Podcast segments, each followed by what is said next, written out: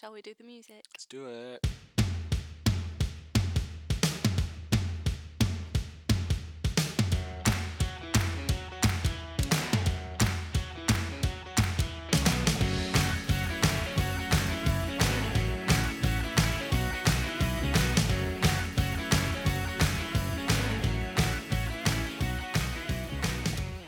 What are we talking about this week, Sam? So, this week I thought we'd do a sort of, I don't know, like a plan B to the first episode. A plan B. You yeah, mean a part two? A, a, part B, sorry, yeah. A part B, not a plan B.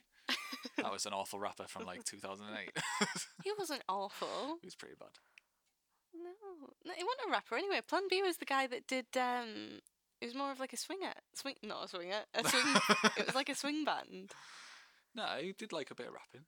Yeah, but it was like swing music ish, I don't know. modern swing music. So part two to episode yeah, so one. basically what we're doing is going to try and because we spoke a little bit about research in the first one, but we didn't really sort of explain how we get the information or Yeah, we had a very broad it? Yeah, it was more of just sort of like- don't listen to any bullshit on the internet and then ranted for an hour. it's just do your research. Yeah. Do your research. Here's why you should do your research. Yeah, Do yeah. your research. Goodbye. so this week we're going to go a bit more in depth into how we actually do research and why it's important to do it this way, so we're not biased in any way. yeah, within yeah. chemistry and biochemistry at least, anyway. Well, yeah, I mean, like I mean, the scientific method goes through Yeah. all science, but we are obviously principles. biochemists and chemists, so we may have a little sort of favorability towards certain areas, but Yeah. um, this scientific method, as a general principle, can work in almost any situation in science. So, Mm. yeah. Um, so with most methods, there are normally the six or seven key steps that you should really look at first, and we're going to go through those step by step. Mm. And then Amy, being the wonderful woman that she is, going to go through in detail some of the more sort of. more you say this, areas. you say this, but this was your idea. Well, yeah, it's like I'm going to sort of give the general principles, and then in your you in your world of wisdom of doing your PhD and We're not going to call it in- world of wisdom. These are your words, not mine. This is just things that I've learned or skills that I've Yeah. used, and that most chemists will learn to use. You can answer some of these questions too. oh yeah, I'll be I'll give my opinion. It's not just going to be you talking for an hour. um, but yeah, I'll probably give more of like a. I think to be fair, we're probably both going to talk about the things that we've used ourselves anyway. Yeah, so yeah. like obviously because that's the main perspective that we can give. Like I'm not going to start talking about something that a physical chemist would do because I don't have that in-depth knowledge. you like- haven't done it in like four or five years. So yeah, like, exactly. Like I can tell you how to like I don't know and do like specific heat capacity, but I don't think anyone really cares. Well, actually, no, I might I might get told off for that. You're gonna get really shouted at for that. um, people do care, and it is important, but it's not something that I know a great deal about. Yeah. As in like phys chem side of things. So for a little bit of context then. Yeah. I'm gonna say this and then I'm just gonna backtrack on everything I've Instantly said. backpedaled. Basically, so for my PhD it was mainly organic chemistry. Yeah. And then I did some inorganic, but it was mainly like organic modifications to inorganic molecules. And mine's not too dissimilar. Mine's more towards the biology side. Like my research I've done recently is more towards organic chemistry with a little bit of a biological influence. Yeah. So With mine as well, I had um, like organic nanoparticles, which draws on physchem a little bit, but in its very bare sense. you said that with genuine disgust then just sort of like no, no, no, no, no. It's not disgust. It's like it's more a case of um, it's not my strongest point. No. It's very interesting, Mm. and like I really, I did like quite like a lot of the like data. genuine yeah, I'm literally like, please don't attack me, physical chemists. um, but yeah. Anyway, let's just. Uh, so yeah, on. like we'll start with the very first thing you should probably look at is formulating the right question to ask in the first place. If you're coming up with a project and you have an idea on something, yeah. the first thing you want to do is ask the question that is the most relevant to what you're trying to ask. Yeah. So, You've got to have a target. You've got to have Yeah. a, a goal for doing the thing that you're doing. so like, what are the main things you try to think of when you're asking? Like, like say you're coming up or developing a project. What's like the first thing you think of in like asking the right question? So when you're thinking of developing a new project, so like, so I've written projects for master's students, but it's always off the back of like something that I'm working on anyway. Um, so for me, and I'll have like ideas of things that I would like to try. um, and whether I'm doing it myself or working with somebody else, somebody else, it doesn't really tend to be a case of like I'll sit and think about like the specific question Yeah. initially. It'll be more a case of like out of interest, and it'll be I'll be working on something currently, and then I'll have an idea of has anybody done X and Y before? Like, have has anybody put these two things together? Or what happens when you do this? Or, you know, what new drug delivery agent can I use for the drug that I'm working on? And it, it tends to be things related to what I'm already working on. And I think the more research you do into your own project, so like if you're working on a project at the moment anyway, Yeah. the more work you do on that, the further you can go and the more questions you ask, and then it kind of snowballs and it builds its own little thing. But if we're talking about um, if you wanted to do like a new side project or something like that, or even just like extra things to what you're currently doing, you're probably already a little bit in knowledge with the research of it. Yeah. And then there's like Like for me, the first thing I sort of think of is can I make it as less vague as possible? Yeah. I need to make it as simple. simple and try and word it to the point of where there's almost no variables in it. Mm. Where it's like there's only one way I can go about this. There's so like um in terms of like say if I'm asking a question about I don't know, say if we're doing an organic chemistry one and I want to do something with proteins, like I need to know that the method towards where I'm going has already been done. So I need to ask the question in the right way that I know that there's already research in a similar area. And then the only thing that's changing is the protein thing I'm doing. Okay. So like try and get rid of any sort of variables in the backlog that may cause issues with designing the project in the first place. So like just make it as linear as possible. You do this, you do this, you get this, the end. Yeah. Okay. So I I would say that as having like a clear a goal, Yeah. like or a clear path that you're going to walk down. And I think sim- simplicity is a really important thing because if you are making like say for example you I mean I know we've talked about this quite a lot obviously in episode 1 anyway Yeah.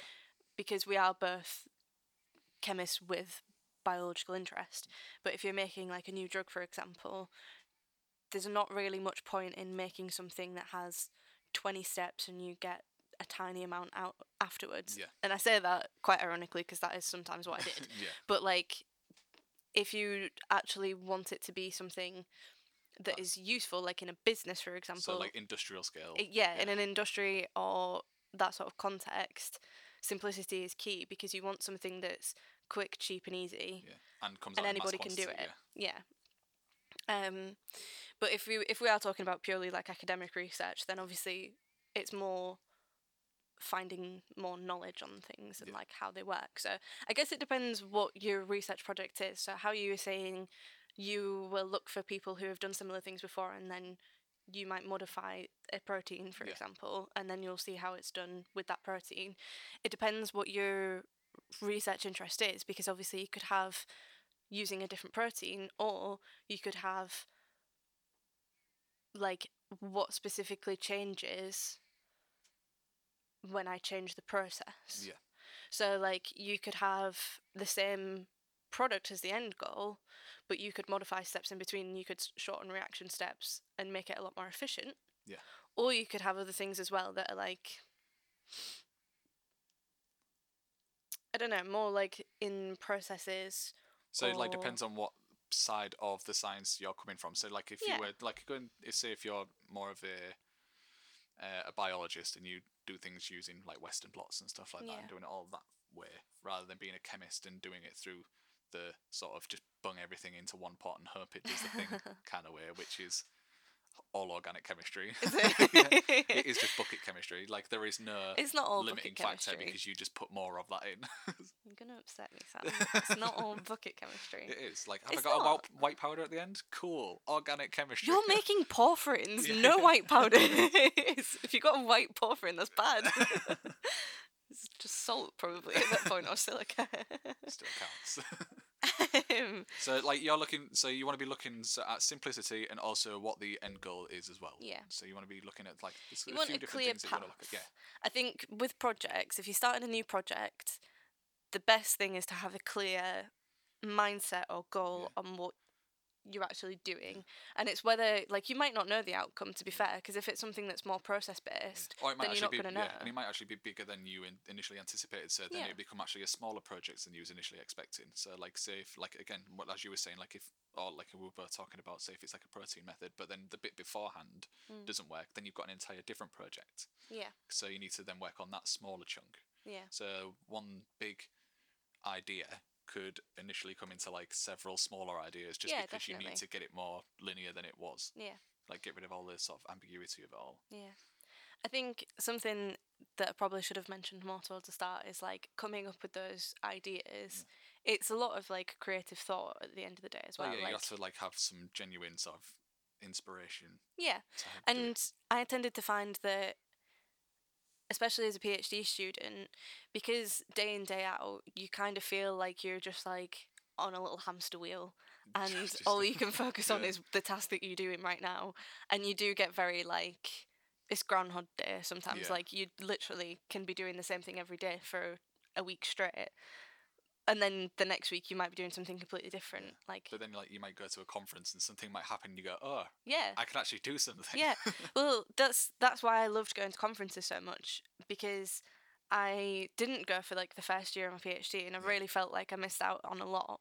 And when I had the opportunity to go to conferences, it was then when I had a lot more like it really like reinvigorates like the passion for research, and that sounds might sound quite cheesy, but it really used to get me a lot more like excited about the chemistry that I was doing because then it would make me think, oh well, this person's done this with the like these compounds and like oh this person's managed to make this which is like completely new or like this person is doing this incredible chemistry mm. that I would love to be able to do. How can I be a bit more like that? How can I take that into my own research? And it's like that then gives you a lot of creative ideas for projects and stuff. But yeah.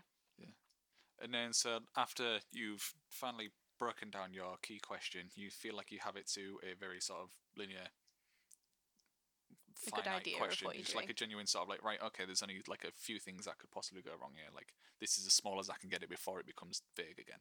Yeah. Okay Um next step is normally research into the project. Yeah. Let's find out who's done what already. yeah what's been done before Yeah. who's currently working on it ha- it recent literature as well like is it people in recent years that are working on things is it something that's been quite quiet for quite a while Yeah. Is there a reason why it's been gone quiet? Yeah. Like has like is my idea generally just like catching up with someone that's already done it and it's crap? yeah is it because someone's done it before Yeah. tried it Didn't realized work. it didn't work that's why no one talks about it Which you know, it happens a lot because Yeah, it there are a lot of copycats out there that will happily go, "Oh well, mine worked," and you'd be Mm. like, "No, I don't believe you." I don't know if I'd say no, I don't believe you. I think it's more of like a because, like with the stuff I'm I was doing in my PhD, I kind of got to that point where I was like, is it literally just that someone's done this before and has realised it doesn't work? That's why none of my stuff's working. Like that was the mindset because I got that's one big problem in research. Is like no one, People don't talk about what well, didn't yeah, work. people don't publish negative work, Yeah. which is well, there is sort of a few journals now. Well, I've like uh, the journal in I think it's called Negative Biomedicine or something like that, where it's uh, people will put their negative results up just to Yeah. confirm stuff. But there's Yeah, no, but- there's no like, there's no, there's no money in it, so No. there's no point. And I feel like I don't know if there's no money in it. I mean, the journals. Well, you you have to pay to publish Yeah, for yeah. one, which was something I really didn't think about before I started my PhD, which is a bit of a random one because you kind of think like, oh, I've done this work and I'm going to publish it, and then you come to like see, oh, it costs four hundred pound to publish one article in this Mm. journal and it's four pages long and that's all you're getting. Yeah, Like, it's like the smallest impact factor. Yeah.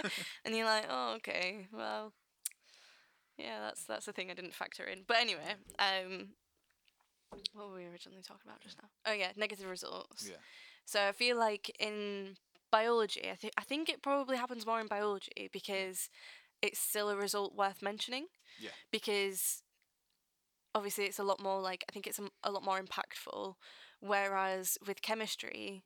I don't think it's as talked about as much. And I think that's just because of how linear chemistry is compared to biology. Like chemistry either is works or it doesn't. yeah, like you, you have two things, you have two like reagents they just work as they've always worked. Yeah. There's no real differences that you can get with that. Whereas with biology, when you're working with cells, it depends on what cell line you get and stuff like that. And if that doesn't work, it could be a plethora of reasons. yeah. Um, so I think with chemistry, getting negative results is just because you've done bad chemistry rather than necessarily there's something I wouldn't wrong with. say bad chemistry. Or you've just done like chemistry that you initially thought was something and it came out something else, and it's just because you didn't bring in a certain factor that was a variable that you initially didn't think of. Maybe, but then also like things can work on paper and just not work in reality. Like they can just not work in practice. Like I've had this conversation with my supervisor where I've just like especially in the first year of my PhD, I felt like I was just I felt like I was actually going insane because I was trying to do nothing works. yeah, I was trying to do the same thing over and over again with different methods, but just very, very minimal outcomes. And I kind of went to my supervisor and I was just like, Am I just doing all of this wrong? Like, am I just really not very good at this? Which supervisor was this? Is this one, two, or three? Don't feel like that. It makes me sound so shit. it doesn't. It's like you Um, had a very unorthodox PhD, didn't you? Like, it's Yeah, so to to explain that because Yeah. I feel like that does need explanation. I wasn't just jumping from supervisor to supervisor. My first one got another job elsewhere, which was good for him because he got a associate professor.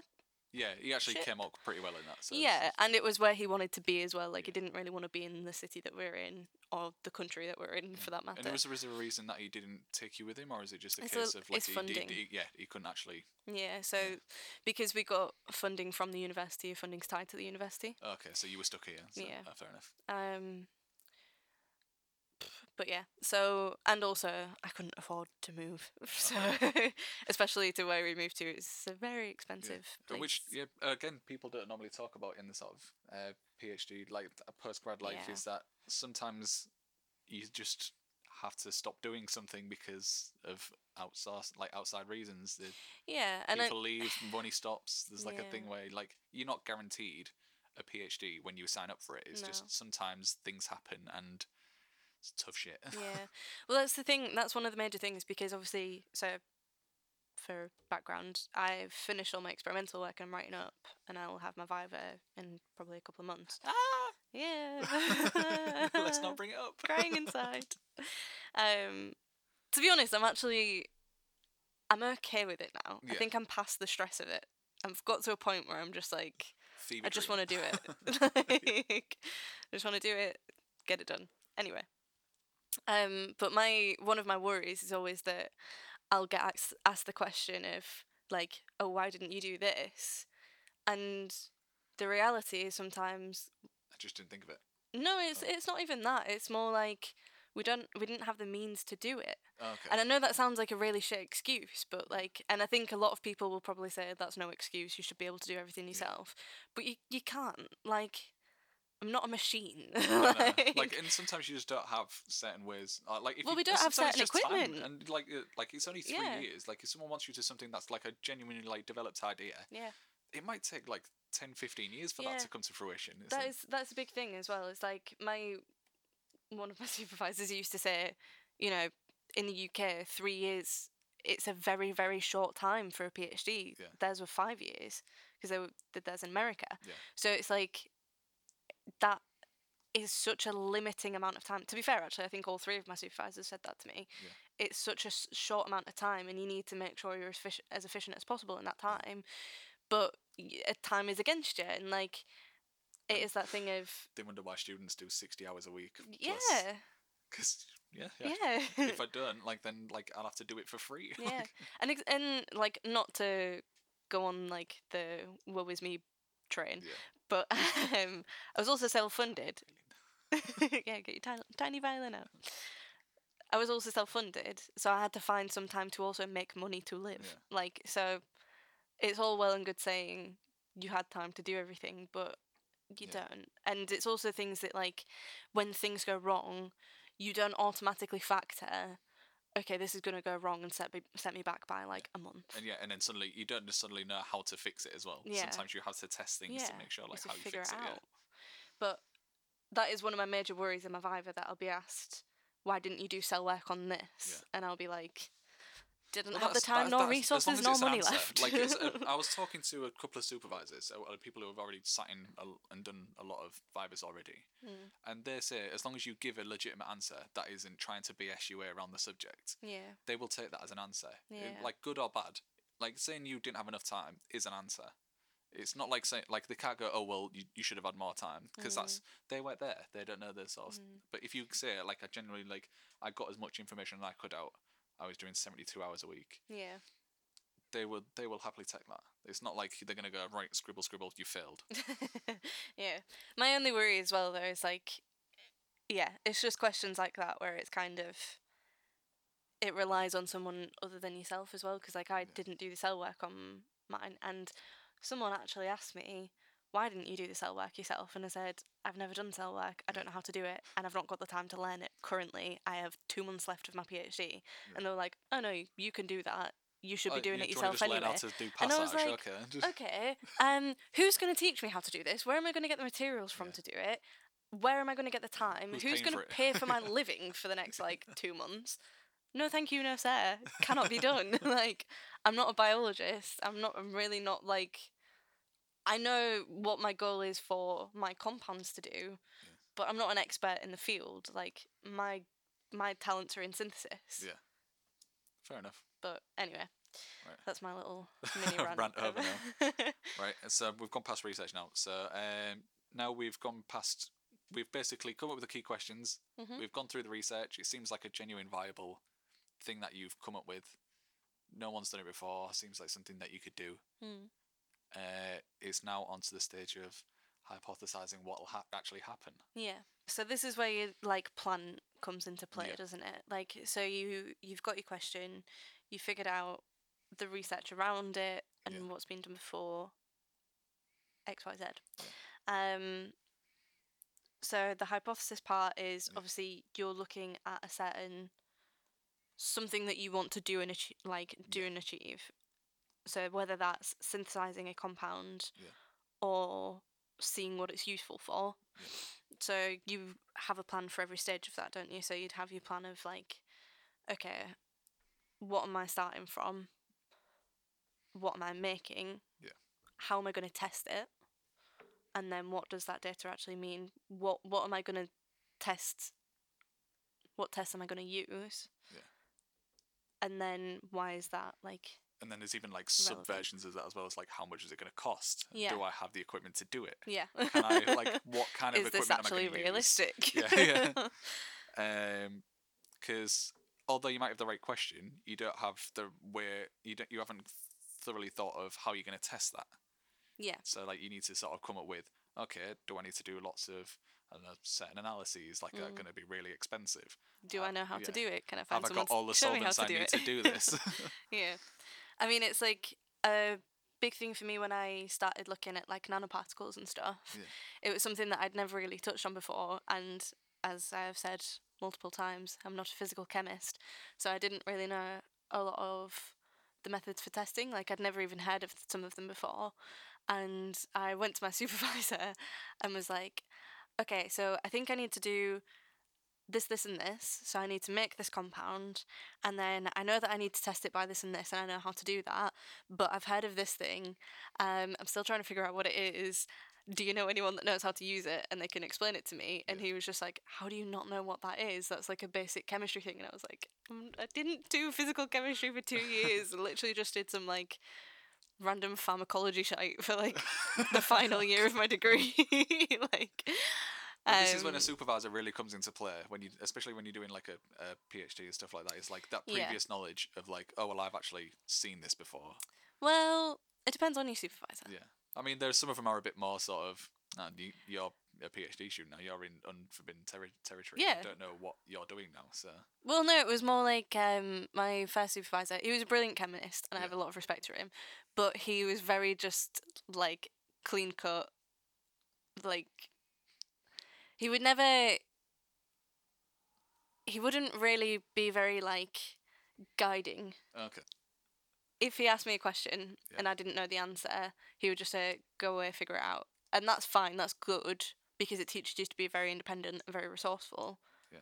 However, it also meant that I was just sat there like, okay, don't have the first clue on where to start. And sometimes he'd recommend a paper, but he'd go like, oh, it's by blah blah blah, and I'd be like, do not really know the name that you just said. Like that, all those words that you just said just blurred into one. Um, don't know how to spell it. Don't know how to find it. Don't know what it's published in. Don't know a title of this. Please give me some kind of guidance. Just anything. And- Just for God's sake. And when I would go back and ask, he'd be like, "You can figure that out." And I'd be like, "No, I can't. I don't know what I'm looking for. Give me a clue." But anyway, um, you've always got to like ask around for people that have done yeah. the thing that you're trying to do because, or like just in techniques because that's the most helpful part is when someone like takes the time to show you how to use something and show you what it actually means. It's like that's everything you needed, and it it's very very helpful. Um, Yeah. So like when you when you're hop- uh, hypothesizing something, you're hypo- hypothesizing literally everything about the project. the way that I tend to work best is if I have more to do, I will do more. So I'll take on more side projects, but it'll put a bit more pressure on me, and it'll force me to get things done a bit quicker. All right. So which is a very Yeah. chaotic way. I'm very aware of this. It's a chaotic way to work, but I like it that way. But you like working in parallel. You like Yeah. having lots of things Yeah, to do yeah, at once. 100%. And I'm very much in series where like I do one project, I do it very well, Yeah. um, like it, but then as soon as that project's done, it's the next project. Yeah, see, I can't do that. I really don't like that. It doesn't work for me at all. I try doing things that way, and then I get really fed up of doing the one thing, and I'm like, I need to be doing some other things because the thing that I found is I used to work very much in series. Mm.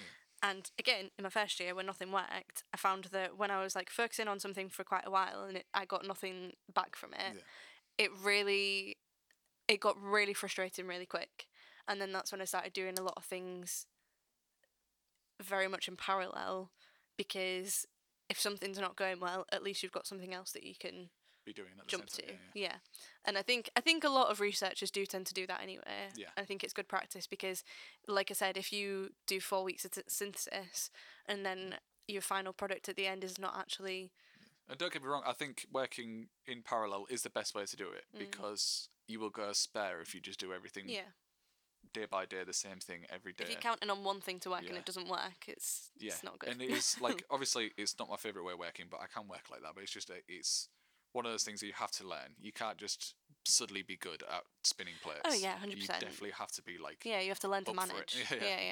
yeah. Um, but, But- that's just why I don't like Gantt charts is because yes, you can plan. Obviously, like I'm not saying that you can't have like a Gantt chart where you've got three projects running parallel. Yeah. That's not what I'm saying. But I just found them really frustrating when I'd have like a four week goal to get somewhere and I didn't get there. Yeah. So I very much like to.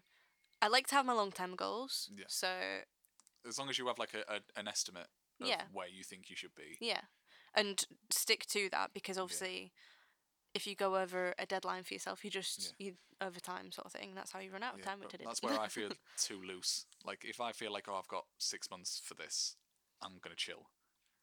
yeah, Then I, like I need the pressure to say right I've got four weeks to do this. There is no sort of like this is the deadline. There is Mm. no after the deadline. Yeah, but I'm I'm like that Yeah. as well. So like I'll think long term in terms of what I want to get actually done. So like for a PhD, you have in the UK at least you have the, the three years, Yeah. and you have a goal for those three years. And I would kind of like try to break them down into the projects and then each year within that project. But then, I mean, I say this, I'm no expert in how to plan a PhD because I don't think anybody is. Everybody's is very different as well. So, like, my PhD, if we were doing a PhD at the same time, mine is going to be very different to yours. Yeah. And you can't, like, compare your misery to anybody else's. No. It's very But I mean, you, you like in terms of like um, labor and like just sort of hours worked and stuff like that, and just general sort of the general PhD life. Mm. I think everyone's in the same boat. Like no one has the perfect forty-two hours a week sailing through PhD. It is a unicorn. Um, yeah. Uh, I've like, known where people that have. Yeah, and it is like genuinely impressive if that you can do that. Fair play to you, be- but But I mean, again, it depends on your project because, like, for something that's synthesis based, like, not to call out here, but like, I've known physics students that can go in once a week and spend the rest of the week just like writing up or whatever. Or, for example, just like a non-science PhD Yeah. will be wildly different because obviously you don't have that like set like time to make something. Yeah. Say if you're doing like a music PhD, obviously you have to like I'm not saying it's easy in any way shape or form, but it's a lot of you would do it just probably by yourself, I'm guessing for a lot of it. I mean, actually no. No, one of my Strike friends is a, that. yeah, one of my friends is a master's student, in, and his his uh, project at the moment is just creating an, a a creative piece in Yeah. a. They get they get given a an area of where to create a piece. So they'll be saying like a library, or they'll be saying like a, Mm. a football stadium. Like a setting. And th- yeah, and they'll say, okay, I want you to create a, a forty minute piece. I think you've told me about this before. Yeah, and um, so one of my friends came up with a, a saxophone piece for a um, a football stadium, Yeah. and it sounds incredible, Yeah. but the amount of work that goes into it, holy shit! Yeah, yeah. it is something else. Yeah. But even like to go back to what I was Yeah. originally trying to say, like even within chemistry, I don't think you can compare two people's PhDs because like some people may have very little lab time. Yeah. And it might be that the majority of their work focuses on like the theory behind it. Yeah. So like for example, computational students Yeah. will tend to do like they'll set up all the computational experiments for like overnight, set it up on like 20 computers. I knew a master's student that did this. Didn't know him personally, but I knew this was what he did. But he basically went to the library in the middle of the night when nobody was there, set up all of the computers on that floor to run an experiment, and then just like pissed about for however many hours because Isn't that what just work. like what you'd be doing in a lab though? Like you say, like because yours is yours was a lot of columning porphyrins, so you just be instead of a computer, it's a column, and then you just Yeah, but it's a lot more like active work, isn't it? Like you mm. set up a computer to do what you want it to do. I'm not saying that the planning behind it is like five minutes. I know that it takes a lot of time, but like the actual to get your data out Yeah. is is quite like you don't need to be there. to stop working anything. at yeah, it. like once it's stopped, it's just stopped. Yeah, once it's done, Yeah. you get the results and you interpret them, and then obviously that might be the harder part as well. But like that person might be able to not come in through the day, do their work on a night for a few hours, and then look at the results the day after or whatever. Yeah. So that's very different to being in a lab synthesizing something every day for the week Yeah. because, and I'm not saying it's harder. I'm obviously not like they both require a lot of brain power. Yeah. But one's just more like practical, making something with your hands. Yeah. One's more theory based. Okay, well, this actually goes on to the sort of next area, which is experimentation. Mm-hmm. So, in terms of an experiment, do you think there's a such thing as a perfect experiment? Mm. Like, can you be so good that you can plan it to the point where you're like, oh, right, I don't actually need to do anything because nothing's going to change. It's going to be, oh, beautiful. it depends on what you're doing. so it depends what you mean by experiment as well. Yeah. So, like, say, like you've you've come up with a project, you've come up with the idea, you've done everything. Is there such thing as of where you've counteracted every variable that exists for that project? I don't think so. No. Because thing like accidents can just happen. Yeah. Like, because I was gonna say so. I know some people that were working on MOFs, which are metal organic frameworks. Yeah. And how you make them is basically you'll have a metal center, you'll have your organic ligand. You can basically put them in some solvent together, shake it, put it in the oven overnight, and you've grown your MOF crystals. It's just works. It's what we call shake and bake chemistry, or shake and Or bake synthesis. Organic chemistry. No, that's shake and bake synthesis. anyway, it's a it's a joke, but it's not. Um, but yeah, so like you can do something like that, whereby there's very little that's likely to go wrong. Either you've got a contaminant in there, or the oven turned off overnight, so nothing grew, or things that you just they're sort of out of your control Yeah. can happen. Whereas, you know, with like, and even with like, if you're doing biology, mm. sometimes your cells just get contaminated, and then fuck that, Yeah, you know, sometimes like things just die for no reason. Yeah. and like you can try and sort of analyze how what happened, but most of the time it's just because they were shit like cell lines to begin Yeah. with, and yeah.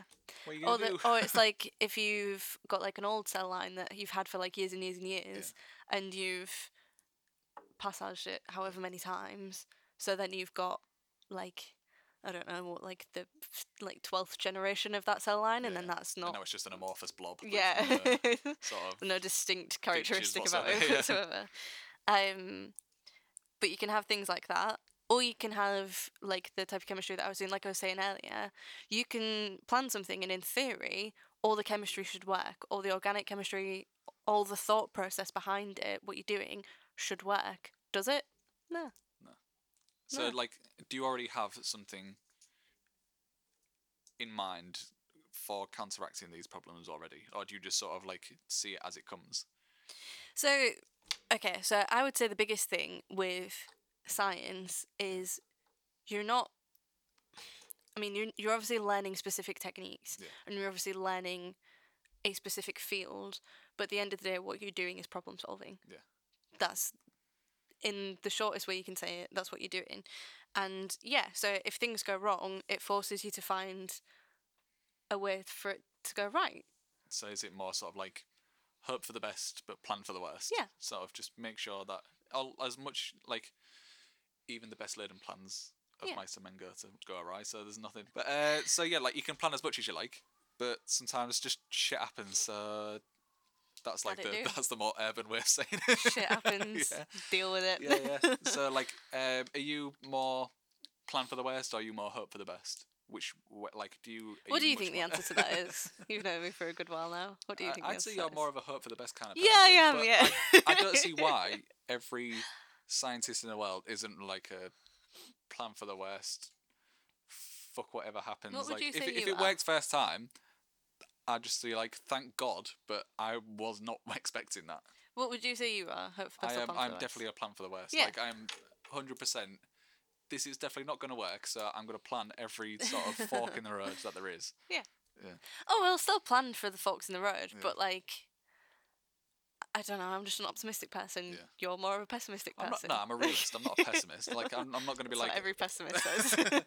I'm not going to be like. Well, this. Like, why even start the project and then just not do it? oh no, I fully know that. Yeah. I just mean like it's just different personalities, isn't it? Yeah. Really, like I yes, I hope for the best because obviously I've planned something. I want it to work. like that's the ideal situation. Does it? No, but. I've like I am realistic in setting goals now, which I think at the very start of my PhD I probably wasn't, and I was just like, I'm gonna be able to throw these things together and it's gonna be sick and it's gonna work real well in like these cell lines and stuff, and I'm gonna like pump out some amazing compounds, It's going to work first time. I'm Yeah. just going to nail it. and it didn't. And I'm going to get an M plus three, and it's going to be fine. Everything's gonna be sick, um, but no, that didn't happen. Yeah. So you just have to sort of be ready for whatever it throws at you because it's, going to throw some stuff. Yeah, I mean that's the biggest chan- challenge of research, in my opinion, is like the resilience that you learn. yeah. is just you know that you have to keep going and i think it you do kind of get to a point in certain things where if it's really just not working don't like waste all of your time on it because then it's if it still doesn't work after like 2 years just move on something else which is what i did like in my first year when nothing worked i moved on something else. And then that's probably where i learned that i like like working in parallel Yeah. because my first supervisor was very much no focus on the one project and get that done Yeah. and then we'll move on something else. But i didn't want to do that. I had a lot of ideas that i wanted to try.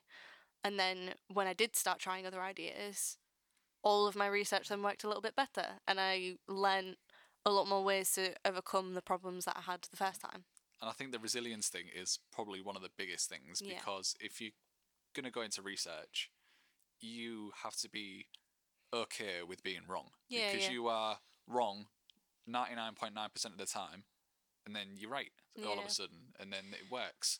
But that's the whole point of science is like you're wrong, you're wrong, you're wrong, you're wrong, and then you're right. i wouldn't say wrong and right i would just say like Or like you've you've it doesn't work, doesn't work, doesn't doesn't work, doesn't work, and then eventually it works. But you Yeah. then, you then didn't just you don't just then keep working on something that's already worked. You then move on to the next project, Yeah. and it's gonna be wrong again, Yeah. or it's, it's not gonna work again. but and it's that it's it's the figuring out part yeah, which if you if you enjoy problem solving Yeah. then it's a good thing to do like it's i think it makes it a lot more like if you enjoy the challenge Yeah. it's a lot more fulfilling whereas if you just want things to work no, no it's not going to like if you if you're looking for something where you want to be able to put A and B together and get out C, and it's foolproof. It's That's not going to happen world, yeah. in like a, at least in a synthetic PhD anyway. Yeah.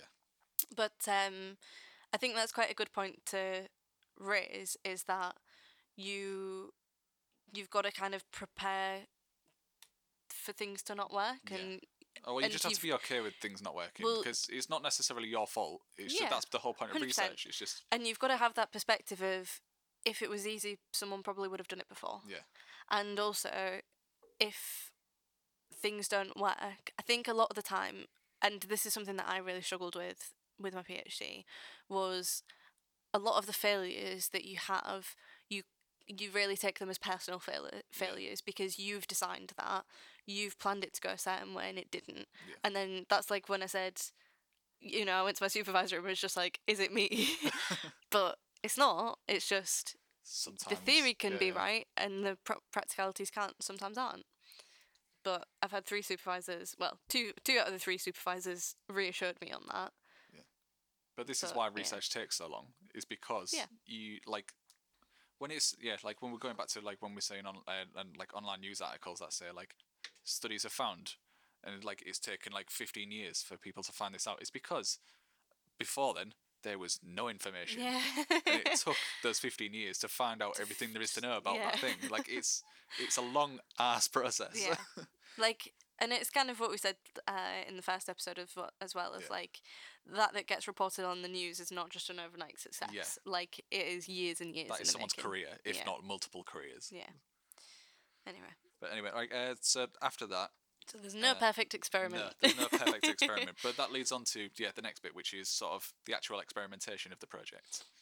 Um obviously there are a lot of ways to boil an egg. Oh, always the boil an egg are there? Um can only really think of a couple. but this Water but- an egg. Sorry. but then so like when you're designing your project and you've done all your hypothesis you've come up with the ideas of how you're going to do it but then there's also the analysis part of it as well there's the, um, the actual testing to see if your thing has worked yes. now there's To see if you've got what you think you've got. yeah yeah um, well.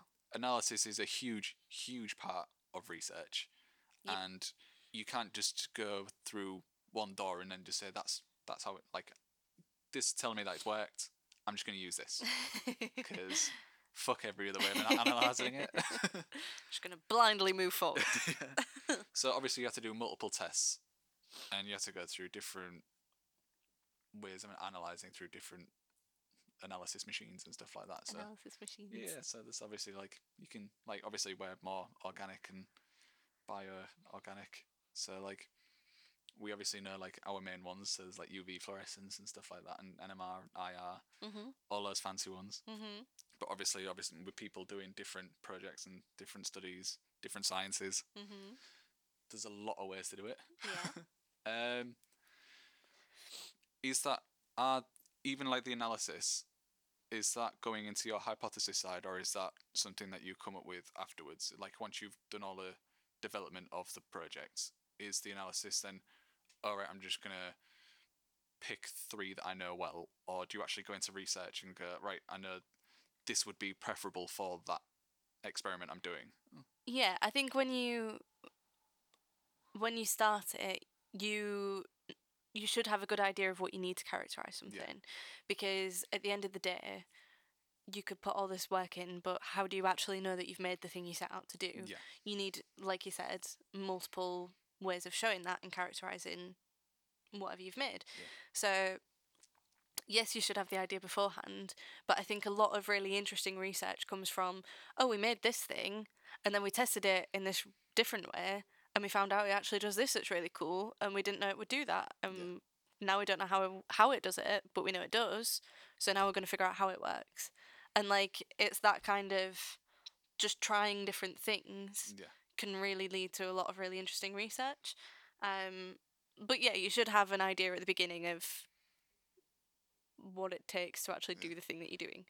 Because like you, you don't just sort of pick three and go right i'm going to do i'm going to get his mass i'm going to get his bond angles i'm going to do that and it's going to be real easy do you actually Really sort of plan ahead and sort of go right i need these key factors to make sure that I know what I've got. Yeah. So with organic chemistry, Yeah. the main three tend to be like NMR, birth carbon and proton. Yeah. Mass spec, um, probably UV vis, probably IR. Yeah. Those kind of things. So like there's one- like the other variations, say like computational models or Mm. like X-ray or anything like that. Did any of those even come into your mind, or are they something that you research about and then go, actually that might be beneficial to me, or do you just sort of go for the basic organic ones and go, right, I'm going to do these first, and then maybe go to those more Mm. niche ones afterwards? It depends. I mean, with the organic stuff, I would probably say like, as long as you've got NMR, as long as you've got CHN, which is elemental analysis, but that then gives you the exact percentages of Each carbon, element. nitrogen, and oxygen. No, cancel. Carbon, Carbon, hydrogen, hydrogen, and nitrogen. nitrogen. Jesus Christ! Good grief, woman. Please put that out. I'm not. Th- I told you today is not the day. Sleepy day today. Very sleepy. Very. Yeah. No brain. anyway, I would say the, the three things for organic would be Elemental analysis. elemental analysis, NMR. NMR, Both of them. and probably IR Yeah. as well. IR is a tricky one because it only shows you surface. Yeah. So it depends if you think you've got a mix of things, it's not going to tell you. No, sorry. So if you think you've put two things together, Yeah. so you've put A and B together and you think you've got C, if you think you've got C, IR won't tell you if it's actually just A and B. Just next to each other. Yeah. Yeah. So unless you've got something that's very definitive, but even then it's not going to tell you that it's pure sort of thing. So NMR can tell you structurally what is next to each other. Yeah.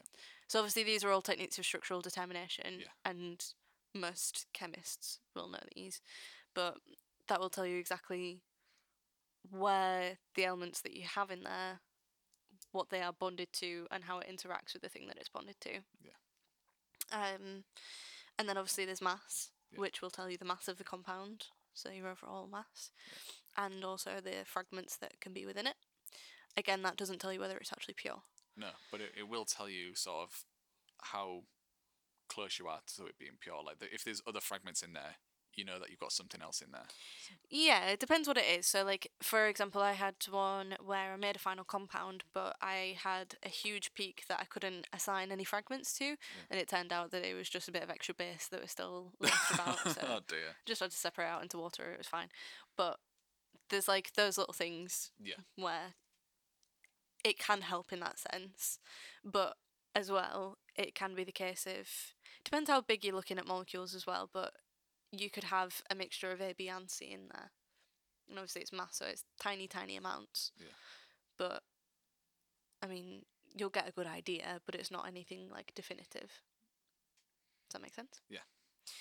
Um, and like mass spec, it goes into what is it, picometer, like picograms, or like yeah, it's so literally like if you can see it, that's that's more than enough yeah. sort of thing. So like if you imagine a gram, and then divide that by a thousand, and then divide that by a thousand, and then divide that by a thousand, and then divide that by a thousand.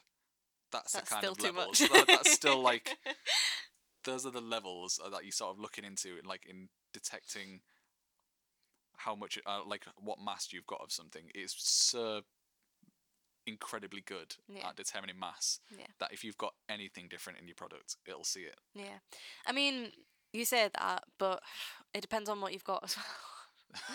Literally, any anything that we talk about in this podcast is it Comes with a depends. caveat, It does. Everything comes with a caveat, and that's rightfully so with Yeah, yeah. science. But yeah, like I've had a few compounds where they're fucking huge, and I struggle to see them in mass, just because of what it is and how big it is, Yeah. and the like isotope patterns that I'll get from it and stuff as well, which just it's all a lot of fun. Love it. It's great. Anyway, um, So yeah, actual analysis and using what equipment you need Mhm. is a huge factor as well in determining Yeah. what you, you're doing for your project. yeah, and I, th- I think I don't know if we mentioned this in the last episode, but we touched on this sort of thing briefly, and obviously to publish, Yeah. it's a minimum of three characterization techniques So three different pieces of analysis. Yeah. Yeah. that are all in agreement with each other, and so we I like we said, purity is a big thing as well. Yeah. Because obviously you need to have a pure and defined structure if it's going to be anything that's used medically, like if it's a drug sort of thing, not used medically but used biologically. Um, and then it that's also goes without saying for like all other things as well. If you're making a compound, it needs to be pure most of the time. Um, but obviously HPLC is a good one for that for organic chemistry. For like yeah, separating everything. Yeah. Well, it's also just to see that you've got one pure product as well. Yeah. Um. So yeah, that Which- one's quite an important Yeah. one, quite a helpful one. And obviously these machines they don't actually tell you anything. They're mainly just either numbers on a screen. Yeah, it'll read out some data Yeah, or just you. like a big bump on the screen, and you then have to interpret that Big data. bump on the screen. it's like HPLC is just oh look, there's a nice hump. Yep. It's a nice little peak Yeah, it doesn't actually sort of say anything. And like IR is a bit more different because there is a database that does sort of give you some information like of what you've got, and Yeah. it can give you like a rough estimation Yeah. of what it thinks it is. But Yeah. again, that is just numbers that it's looking And at. it's if you've got that software as well. Yeah. So actually interpreting the data is another sort of big thing that you need to because if you interpret the data wrong, then the, there's no Yeah, point doing the that can- project because it doesn't tell you anything. Yeah. so And cherry picking your data as well. oh yeah, like this. Which uh, this is sort of going into the sort of rabbit hole a little bit, but there are so many papers out there that cherry pick. oh, it is- really? You think? Uh, without a doubt. Like if if you would like get, I'd say a thousand papers, I reckon you could pick at least three out that I've cherry picked. Oh yeah, yeah, Yeah. definitely. Well, people always want like. It's Or they'll- people's what they'll do is- careers, isn't And it's it? I, I don't know if you count it as cherry picking, but what they'll do is they found they found the most reliable bit of information. Say they've Mm. got like a linear graph, and there's like it's a messy, noisy nonsense at the start, messy, no- noisy nonsense at the end. They will pick the middle bit, which correlates to what they've got. Yeah. And they're like, because it's not they're not actually sort of getting rid of any data because it is meant to be a, a linear graph and it is to an extent. Mm. But if like if they want to get an R value closer to one as they can, they will happily just they will just crop it and crop it and crop it until they go right 0.98 that'll do See, fuck that is it very naughty. That's not very. Unless there's like a region of interest Yeah. that's only that's very specific, because you can say that, for example, like with IR, Yeah. you'll have the fingerprint region, which you shouldn't really put a lot of stock into because it a lot of just a is fuzzy just mess, yeah. it's not really anything that you can pick out as useful data. Yeah. So, to an extent, so you like you're looking more at the sort of ligand region where you're sort of looking at the sort of external bits like it's say like if we're looking at like structures and stuff like that you're sort of looking for the the bits that actually sort of are separated and they're like okay that's definitely like an OH group that's definitely like a well, yeah, but I mean, like if you, you're not looking at like the key sort of central structure bit where you like that and just going oh I could probably interpret this data this fuzzy nonsense I'll try and make something No, I mean, like it's it's an in- interesting one for platinum, especially the species that I work with, Yeah. because they do have peaks that should come up in the fingerprint region. okay But you've got to have like, if you're actually going to put stock into the data, you need to have the right setup. Yeah. And I don't think we had that. Tried it a few times, didn't come out particularly well. But like for example, um, I found a couple of papers that were all in agreement that like you would have uh, like certain stretches in the fingerprint region, Yeah. and sometimes I I would be able to see the peak, but I would have to have the caveat in my work of this peak should be here, which it is, but it's in the fingerprint region, so you know let's not say it's definitive. Let's look at this other piece of characterization that can tell me more concrete concretely Yeah. that there's evidence for those peaks being there. and it's it's why I feel like when you do get a good bit of information, Mm. you should hold on to that for dear life because like if they've got some genuine data and it's As like in like a research paper. like a mean? research paper and it's giving you the full information and they've actually got like reputable like Yeah. It's uh, like standard deviations and our values and you start reading it and going right their data actually does correlate with what they're saying i love that yeah, yeah, same. There's like there's been a handful of papers that I've really just like I always go to if I'm struggling because like one of them's for just on a platinum rainy chemistry. day just like oh Yeah. there's some there's some good people in the well, world one of them's a review paper and it's from a research group which is like the biggest for platinum chemistry, Yeah. and the research uh, academic who is the supervisor of all of them, he's like the god of platinum four chemistry, and um, most work that comes out by his group, I'm just like, beautiful. Couldn't ask for any more. But it comes out really nicely, and they they always have the like good set of Yeah. data. Anytime a paper comes from them, you can it's very sort of go, comprehensive. I'm all right with this. This Yeah, and they actually explain what it all means as Yeah. well. Whereas sometimes I feel like you find a lot of papers that'll just be like, oh yeah, it's this, and then we know that because of this. Yeah. Like we see this peak, and then you're like, okay, but what does that peak actually mean? Especially with a lot of things that like have a lot of nuance to them. Like, um, I struggled a little bit first with um IR data for platinum compounds because obviously metal ligands, like met- metal to organic ligands, will act differently to just organic. And I feel like when you're doing your degree, you learn mostly about just the organic side of things for Yeah. that.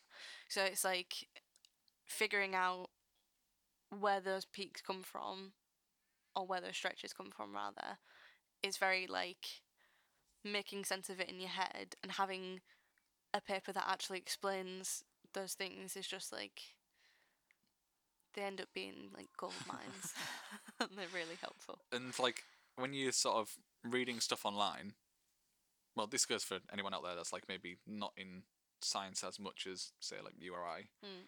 and they're reading something and it actually comes with resources of journals and stuff like that. This is why you can actually accept that information. Is because it's not like we're just coming up with stuff on a, on a whim.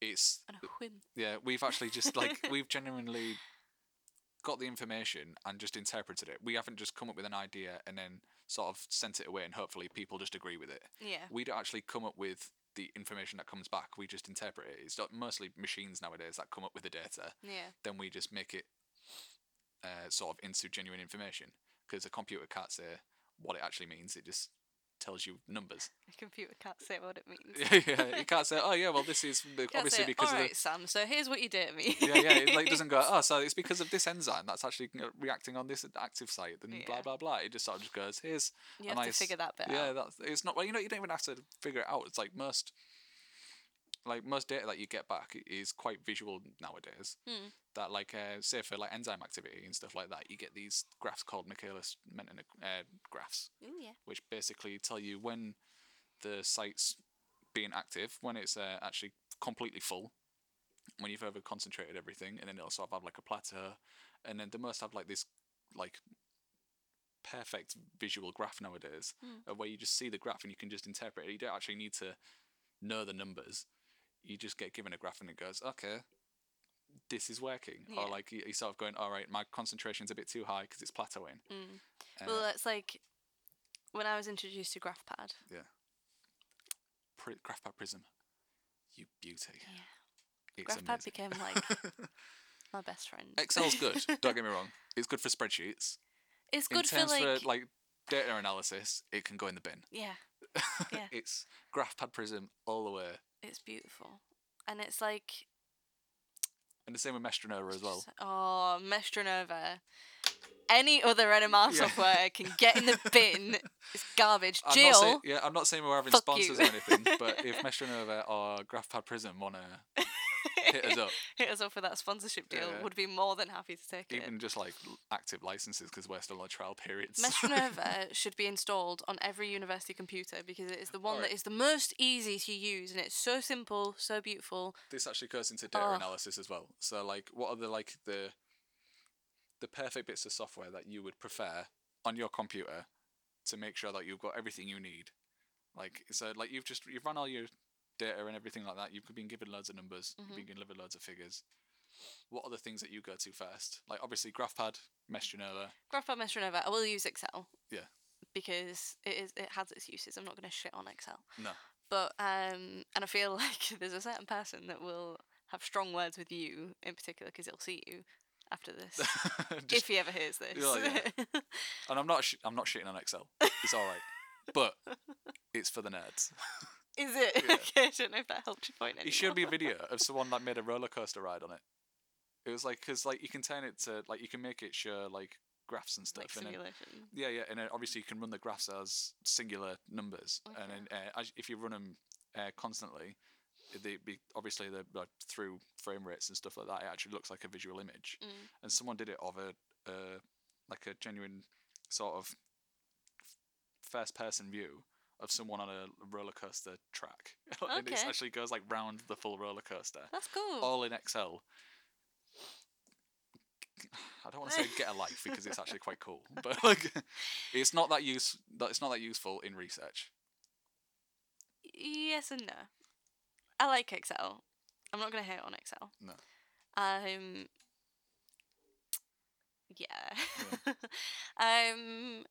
In terms of other pieces of software, GraphPad and MestReNova are the main ones that Yeah. I would use day to day. And then for like normally for writing, um, either Notepad or Word. Notepad. Yeah, just because it's so basic. Like if I just want to get information out, just there, Yeah. I will just put it in Notepad because it, it's l- it's Oh, quick and it's it's there's no real variables with it.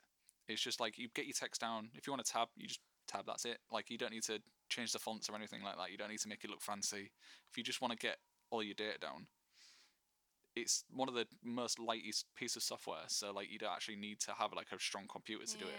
Whereas Word nowadays has become this huge like fucking over the top GUI system that just like does Mm. all this fancy shit. Don't need it. Notepad.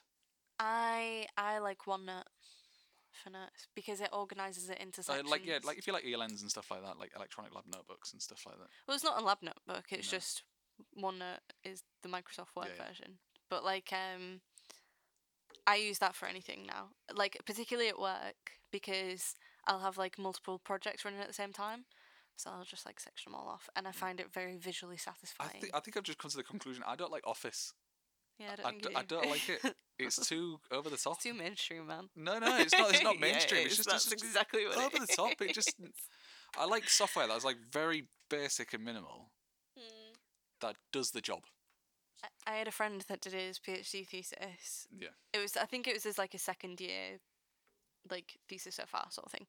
Um but he did that all in coded software and it took him fucking forever. And I was just like, what was the point? Like you you could have just written this in Word and it would look exactly the same. And it's a lot easier to use, but you would spend that extra like No, hour because a sometimes day. Word does things that you just don't want it to do, and you're like, get ah, you. F-. But like, if you've got code, it only does what you tell it to do. I understand that, but I just think But there is a bit It's of a, a lot of curve. effort. Yeah. because he didn't know how to use it beforehand. Yeah. He specifically like wanted to be able to do it, which is fine. Yeah. Like totally get that. But I was just like, for something that's your PhD thesis where you just need to write it, Yeah. don't make it any harder for yourself. It's already difficult. Like formatting comes afterwards. Like just like if you're getting the information just Notepad. yeah. Anyway, But anyway, yeah. So software, like, also quite, it's, um, which I didn't actually write down, but it's actually quite a, an important part of data interpretation. Yeah. Like using a different bit of software might actually give you different information. So yeah.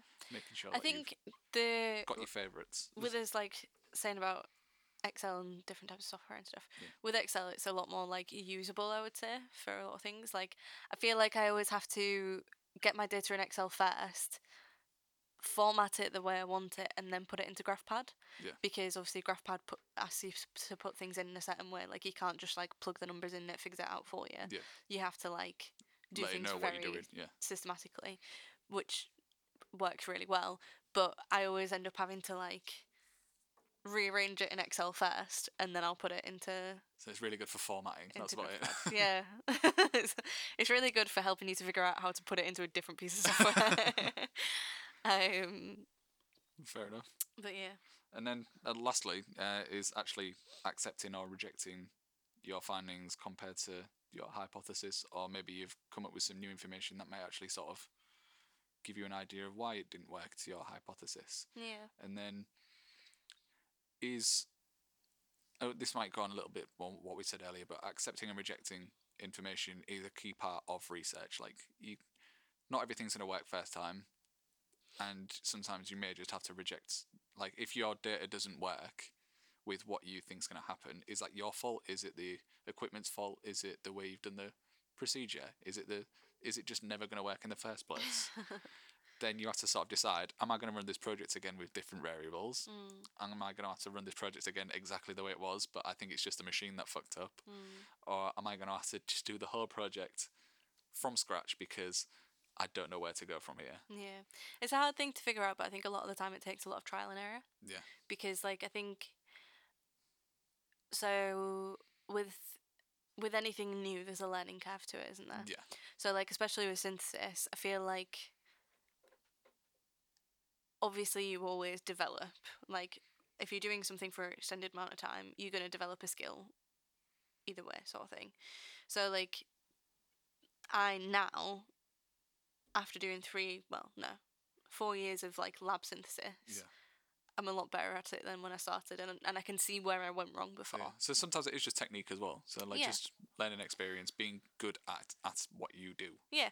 And it's also like you, especially if you're working with like certain compounds, you learn to work how they work, sort of thing. Like what like conditions work best Yeah, and stuff like that. And it's something that like it can be in papers a lot of time, and sometimes it's not.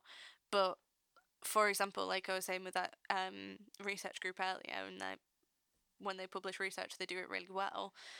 They'll say we used um, this certain solvent because it does this and it help it increase the yield better or like we did this in dry conditions or we did this in a glove box or we did this like oxygen free but those little things Make a real big difference because it Really stops you having to do them then. Yeah. Because if you're thinking, oh, maybe it worked because of this. Yeah. And they go, well, it worked because we've tried it already. yeah That's like that saved you a month of work. That's, yeah yeah exactly um Do you want to shout this group out? it's Stephen Lippard's group there's a there there there was a review paper Yeah.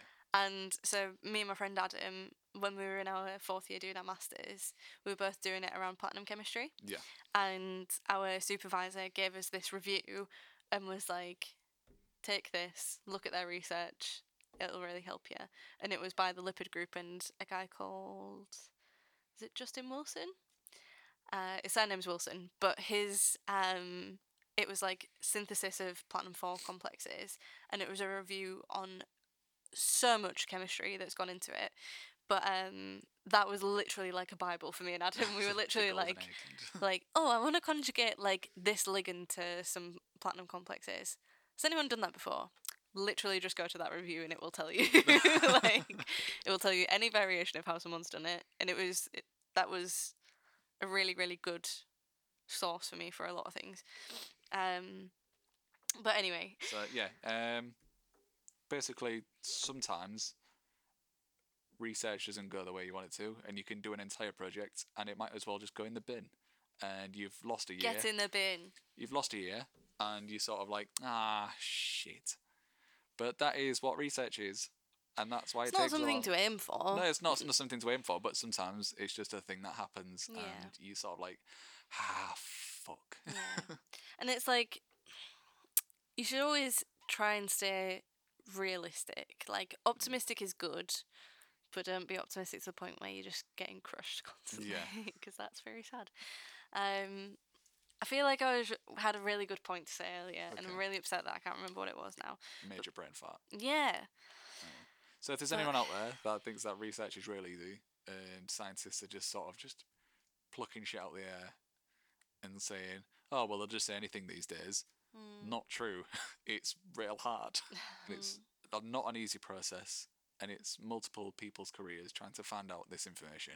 Some people actually know what they're talking about. You know what really annoys me? This is a tangent, Yeah. but we're just gonna go there because for you it. started it, so Okay. your fault. Um, when people are like, "Oh, there's a, there's actually a cure for cancer," and the government are holding it back because um, they don't want us to have it because they make too much money off people like dying from cancer. Yeah. Really fucking annoys me. I literally right Does weed cure cancer though? put in CBD oil up your bum if you want to do it. Go ahead. I don't think it's gonna cure your cancer. anyway. Um, I once had a drive home with a taxi driver after Yeah. a night out at our favourite whole establishment, Welly. Um, and, That place um, might oh, was it after. Spiders? it might have been after Spiders. But either way, I was on a, a long taxi drive home, um, and I w- the taxi driver like asked me like, "Oh, what do you do then?" I was like, "Oh, I'm a PhD student." Like, "Oh, what are you doing?" I was like, mm, "Doing cancer research. Uh, it's nothing." Because when you say it, people go like, "Ooh," and you're like, "It's really not." Like, don't Yeah. give me credit because I haven't done anything. Like, No. I'm not some amazing research scientist. I'm just literally like, I'm just trying things and they don't work. like, don't get your hopes up. Anyway, so he was like, That was so pessimistic for the for an "It's not pessimistic. Are you it's, a realist? it's mm. something that like this is why like I used to struggle. It's because it's imposter syndrome, right? Yeah. Maybe we'll do an episode on imposter syn- Imposter on syndrome. imposter syndrome someday because I think it is a very important topic. Yeah.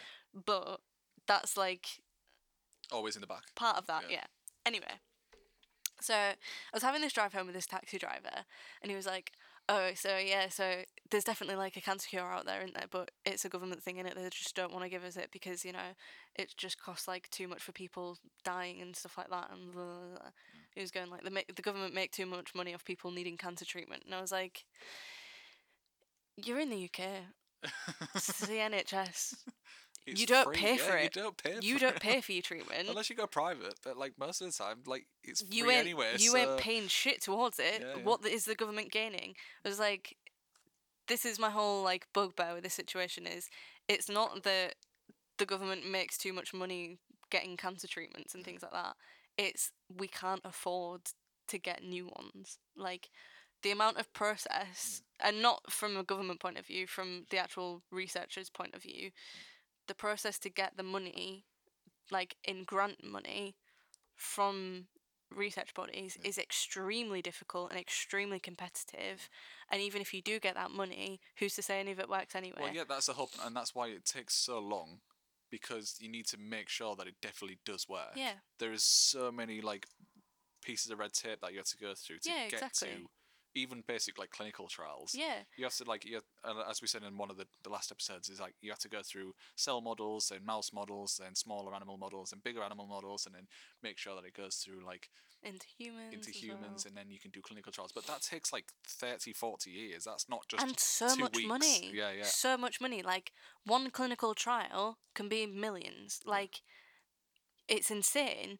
And it just it really it bugs me that people like conspire that much Yeah. against like Right, just, research yeah, and just stuff. to give you like an inside view of how much it costs. Like, both of us run these big silica columns, and we must run maybe between ten and fifteen a week, and each one I'd say roughly costs about one hundred and fifty to hundred quid mm.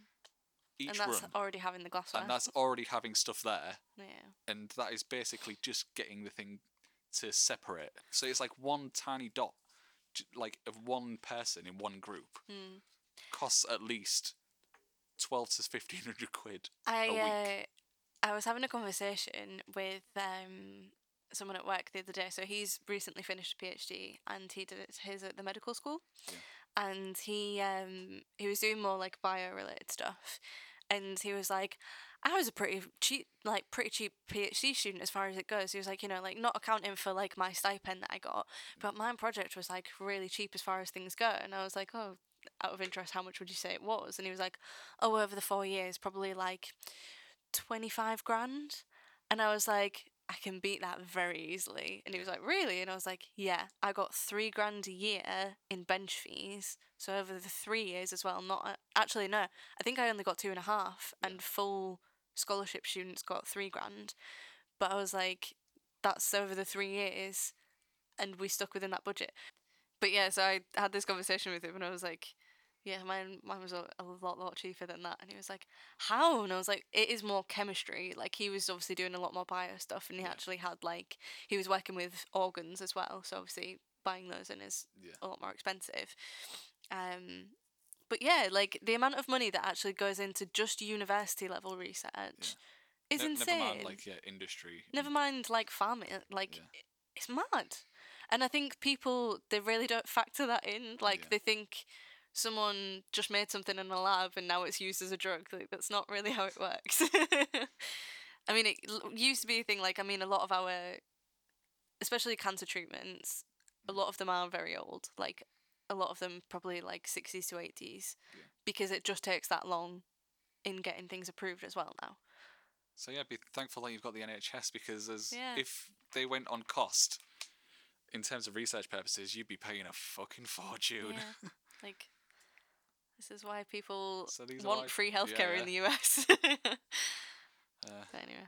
But other than that, but so I think that's it. Just make sure that you, when you are reading some research, just realize that a lot of work goes into it. Mm. I know this was sort of a part B of the first one, but th- I just wanted to, ex- well, both of us just wanted to explain a bit more the actual methodology towards research and why it is so gratuitous Vast, and yeah, yeah. just like so long, and why saying stuff takes people's careers is not because like they don't want to work faster. It's just it's it's a really long, timely process Yeah.